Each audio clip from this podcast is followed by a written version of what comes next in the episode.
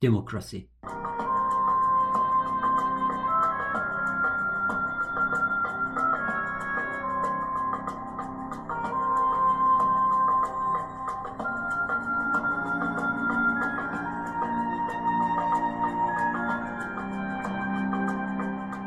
لایونل که کور شد اسیر های بیشمار شدم و بعد از زندانی شدن تری احساس کردم این سوالها از همه طرف تحت فشارم گذاشتند. باید کاری می کردم ولی چه کاری؟ باید کسی می شدم ولی چه کسی؟ نمی‌خواستم حماقت های اطرافم را تقلید کنم ولی حماقت چه کسی را باید تقلید می کردم. و بعد اینکه چرا شبها انقدر حالم بد بود ترسیده بودم وحشت مستربم کرده بود چطور می توانستم درست فکر کنم وقتی استراب داشتم و وقتی نمی توانستم درست فکر کنم چطور می توانستم چیزی را بفهمم و چطور می توانستم در این دنیا کار کرد داشته باشم؟ وقتی نمی توانستم چیزی را بفهمم. با همین وضعیت بغرنج رسیدم مدرسه ولی نمی توانستم از در ورودی عبور کنم. قشنگ یک ساعت ایستادم و ساختمان آجوری زشت و دانش آموزان ابله و درختان محوطه بازی و شلوارهای پلیستر قهوه‌ای معلمها را که وقتی از این کلاس به آن کلاس می‌رفتند به رانهای چاقشان ساییده می‌شد و خشخش می‌کرد نگاه کردم و با خودم گفتم اگر خوب درس بخوانم در امتحاناتم نمره خوب می‌گیرم. ولی آخرش که چی؟ در فاصله بین آن لحظه و لحظه مرگم چه باید بکنم؟ وقتی رسیدم خانه به نظر نمی رسید ترک تحصیلم نه برای پدرم و نه برای مادرم مهم باشد. پدرم داشت روزنامه محلی را می‌خواند مادرم داشت برای تری نامه می نوشت. یک نامه بلند بالا بیشتر از چهل صفحه. نگاهی انداختم ولی نتوانستم از اولین پاراگراف زجر آور جلوتر بروم. دوستت دارم دوستت دارم پسر نازنینم. زندگیم عزیز من. چه کار کردی عشق من پسر نازنین من؟ لحنی آزرده زیر لب گفتم نشنیدین؟ گفتم دیگه مدرسه نمیرم. واکنشی نشان ندادند. چیزی که در آن سکوت غیبت داشت این سوال بود. بعدش می‌خوای چه کار کنی؟ برای اینکه حواسشان را به خودم جلب کنم به شکل مزهکی داد زدم می‌خوام برم استخدام ارتش بشم. جواب داد. هرچند مثل فشفشه که روی زمین فشفش می‌کند و جرقه می‌زند و بعد ناگهان خاموش می‌شود. پدرم بالاخره گفت ها مادرم هم کمی به سمت من برگشت و با صدای جدی و ملایم گفت نرو همین به گذشته که نگاه می بینم بعد از یک عمر نوشته زیر ریز تیتر اصلی برادرم بودن چقدر مذبوحانه دلم توجه می خواست. به جز این دلیل دیگری برای تصمیم لجوجانه و بیفکر و خودنابودگرم به ذهنم نمی رسید. دو روز بعد در اداره سربازگیری ارتش استرالیا بودم و ازم سوالات مسخره می کردن و من هم جوابهای مسخره تر می دادم. افسر جذب نیرو پرسید بگو ببینم پسر فکر کنی چه مواد خوبی ارتش رو درست می‌کنه؟ گفتم کتان سبک؟ و بعد از اینکه ده ثانیه نخندید با اکراه یک راست فرستادم پیش دکتر. متاسفانه این پایان ماجراجوییم بود. در امتحان توانایی های جسمانی هم با موفقیت کامل مردود شدم. دکتر نگاهی پر از حیرت به من انداخت و گفت به جز دوران جنگ بدنی به این درب و داغونی ندیدم. برخلاف تصورم این مردودی برایم خیلی سخت بود. به شدت افسرده شدم. زمانی که از پی آمد دوره است از دست رفته. سه سالی که در طولش حس می کردم به سوالاتی توجه دارم که از مدتها پیش مرا احاطه کرده بودند. هرچند برای هیچ کدام جواب لازم را پیدا نمی کردم. موقع گشتن به دنبال جواب برای قدم زدن بیرون می رفتم و می خواندم. به خودم هنر خواندن در حال راه رفتن را آموزش دادم. زیر درختها دراز می کشیدم و حرکت ابرها را از پشت هجاب برگ ها نگاه می کردم. تمام ماه ها را به تفکر گذراندم. داشتم به ویژگی های تنهایی پی می بردم.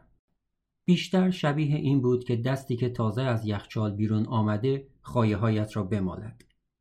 داخل پرانتز شما اگه فهمیدین این چه حسیه ما هم فهمیدیم این چه حسیه. یعنی چی؟ یک دستی که از تو یخچال در اومده بیاد خواهی هایت را بمالد. خب سرده. چه ربطی به تنهایی داره؟ والا. هیچ بریم دو بقیهش رو بخونیم ببینیم چی میگه. اگر نمی توانستم راهی پیدا کنم که موجود ویژه‌ای در جهان باشم باید می توانستم راهی متعالی تر برای پنهان شدن پیدا کنم. و برای همین نقاب های مختلف را امتحان کردم. خجالتی، متبختر، غمگین، شاد، متفکر، شاداب، شکننده اینها نقاب های ساده ای بودند که تنها بر یک ویژگی دلالت داشتند. باقی اوقات نقاب های پیچیده تری به صورتم می زدم. محزون و شاداب، آسیب پذیر ولی شاد، مقرور اما افسرده. اینها را به این خاطر که توان زیادی ازم می بردند در نهایت رها کردم. از من بشنو، نقاب های پیچیده زنده زنده تو را می خورند. ماهها ناله کنان میگذشتند و تبدیل به سال می شدند و من همینطور ول می گشتم و داشتم از بیفایدگی زندگیم دیوانه می شدم. درآمدی نداشتم و مجبور بودم فقیرانه زندگی کنم. سیگارهای نصفه از زیر سیگاری کافه ها بر می داشتم. گذاشتم انگشتانم به رنگ زنگار در بیاید. مثل احمقها به مردم شهر ظلم می زدم. بیرون می خوابیدم. زیر باران می خوابیدم. در اتاقم می خوابیدم. درس های ارزشمندی از زندگی گرفتم.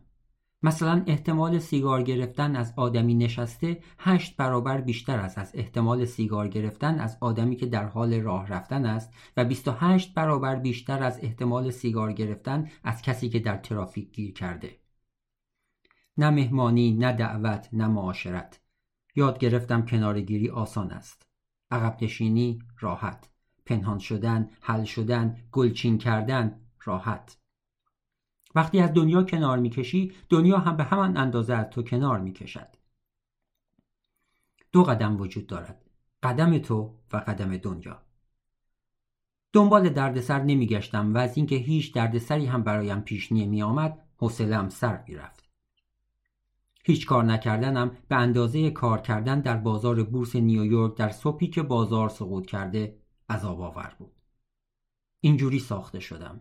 در این سه سال هیچ اتفاقی برایم نیفتاد و تمام این مدت برایم خیلی خیلی پرتنش بود در نگاه مردم شهر چیزی شبیه وحشت می دیدم. قبول دارم آن روزها سر و غریبی داشتم بیرنگ و رو ریشو لاغر مردنی یک شب زمستان فهمیدم مردم شهر به رغم اینکه هنوز خانه داشتم به طور غیر رسمی به هم لقب اولین دیوانه بی خانمان شهر را دادند. و هنوز سوالات باقی بودند و هر ماه تقاضاهای من برای سوال بلندتر و مسررانه تر می شد. وارد دوره بیوقفه ستاره بینی درونی شدم. ستاره ها افکارم بودند و انگیزه ها و اعمالم. در خاک خلول می گشتم و در سرم ادبیات و فلسفه می چپاندم. اولین اشاره از جانب هری بود زمانی که در زندان نیچه را به من معرفی کرد. یک کتاب انداخت طرفم و به عنوان مقدمه گفت فردریش نیچه مارتین دین. بعد از اش نقل قول کرد. مردم همیشه بر کسی که برای زندگیش الگوهای شخصی اختیار می کند خشم می گیرند چون منش خلاف عرفی که برمیگزیند باعث می شود مردم احساس خفت کنند. همانند موجودات عادی. از آن به بعد خیلی از کتابهای فلسفی را از کتابخانه گرفتم و بلعیدم. به نظرم آمد بخش اعظم فلسفه مجادله است بی اهمیت درباره چیزهایی که نمی‌توانی بفهمی. اطلاف وقت برای مشکلات حل شدنی به چه درد می‌خورد؟ چه فرقی می کند روح انسان از اتمهای نرم و گرد روح درست شده یا از لگو؟ نمی شود فهمید. پس بی خیال. همچنین فهمیدم فلاسفه حالا می‌خواهند نابغه باشند یا نباشند از افلاطون به بعد ریشه فلسفه خودشان را زده اند چون تقریبا هیچ کس نمی‌خواسته از صفر شروع کند یا با عدم قطعیت کنار بیاید. می توانی پیش داوری علائق شخصی و آرزوهای تک تکشان را بخوانی. خدا خدا خدا نابغه ترین افکار دنیا پیچیده ترین فرضیه ها را به کار می گیرند و آخرش می گویند بیایید فرض کنیم خدا وجود دارد و بیایید فرض کنیم خدای خوبی هست. چرا باید اصلا چنین چیزی فرض کنیم؟ برای من کاملا واضح است که خدا ساخته دست بشریت است بر اساس تصویر خودش. انسان ها اصلا نمی توانستند خدایی را تصور کنند که شبیه خودشان نباشد. برای همین در همه نقاشی های دوره رونسانس خدا شبیه نسخه لاغراندام بابانوئل است. هیوم می‌گوید انسان فقط copy paste می کند اختراع نمی کند مثلا فرشتگان آدمهای بالدارند. همینطور پاگنده مردی است با پاهای گنده. برای همین بود که می توانستم در بیشتر سیستم های فلسفی عینی ترس ها و تعصبات و آرزوهای انسان ها را ببینم. تنها کار مفیدم کتاب خواندن برای لایونل بود که دیگر محال بود بیناییش بازگردد.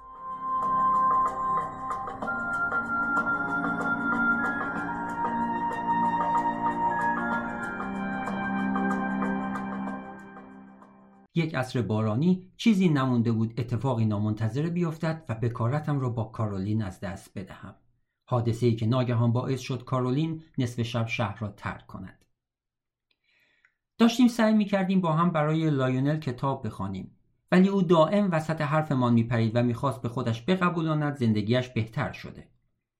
داشت تمام تلاشش را می‌کرد با کوریش کنار بیاید. از وقتی اومدیم به این شهر خراب شده چیزی ندیدم جز چشمای پر از تحقیر و چهره های اتهام زن. الان دیگه مجبور نیستم ببینمشون. لایونل کم کم داشت از نفرت غیر عادی مردم به خودش رها می‌شد نفرتی که بابت حساب پرپولش بود. انگار شخصیتش ادامه حساب بانکیش است. مردم نمی‌خواستند خودش را بشناسند یا داستانش را بدانند. برایشان مهم نبود دو سال قبل از آمدنش به شهر ما فهمیده مادر کارولین میزبان یک سبد تومور غیرقابل جراحی شده که مثل آلو درونش رشد می‌کردند. برایشان مهم نبود که زنش موجودی سرد و عصبی بوده و فرایند مردن او را به موجودی دلبند تبدیل نکرده. باورشان نمی‌شد مردی با آن همه پول می‌تواند خصوصیات انسانی داشته باشد و بشود با او همدلی کرد. او در معرض بوگندوترین تعصب روی زمین بود. نفرت از ثروت. دست کم یک نجات پرست مثلا کسی که از سیاهان متنفر است ته دلش آرزو نمی کند سیاه باشد. تعصبش هر چقدر هم زشت و احمقانه دقیق است و صادقانه. نفرت از پولدارها از جانب کسانی که لح می‌زنند با آدمهای منفورشان جا عوض کنند حکایت گوشت است و گربه. هی دیگه لازم نیست حتی یه قیافه افسرده دیگه ببینم. الان اگه یکی رو اذیت کنم و نگه وای اصلا متوجه نمیشم. گور پدر چشمای مخالف.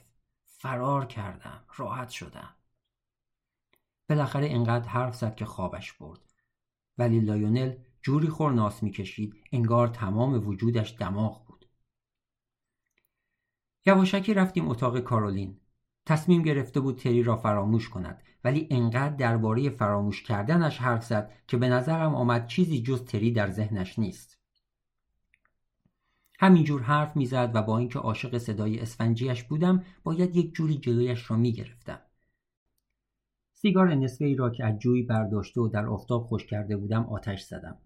وقتی پک می زدم سنگینی نگاهش را حس کردم و وقتی سرم را بالا آوردم دیدم لب پایینش کمی جمع شده مثل برگی که یک قطره باران رویش بشکد.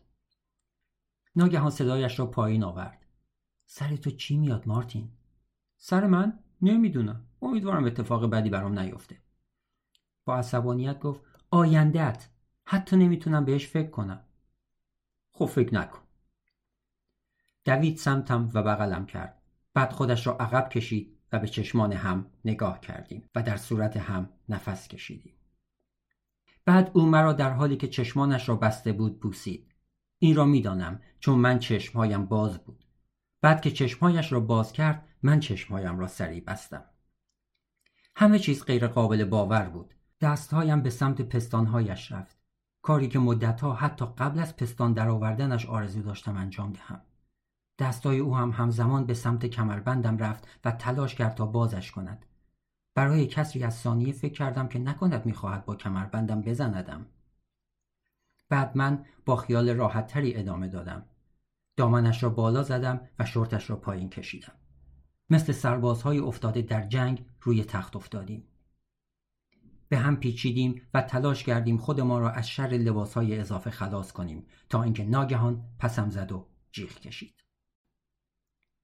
داریم چه کار می‌کنیم؟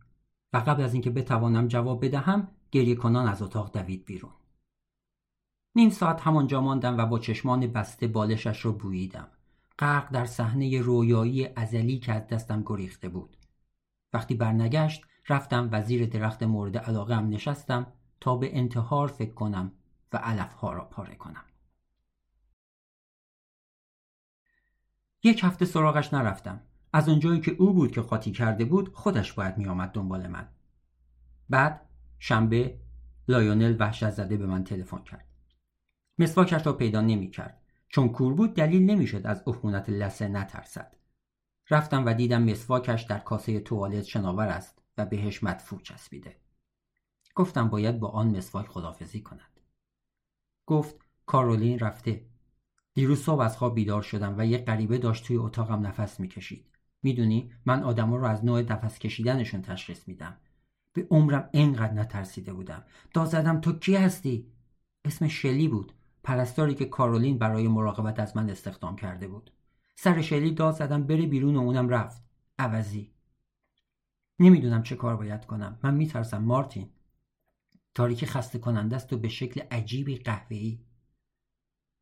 کارولین کجا رفته؟ به خدا اگه بدونم. ولی شرط میبندم داره بهش خوش میگذره. وقتی بچه رو با آزادی بزرگ کنی همین میشه. فکر کنم. آزادی. به دروغ گفتم. مطمئنم همین روزا برمیگرده.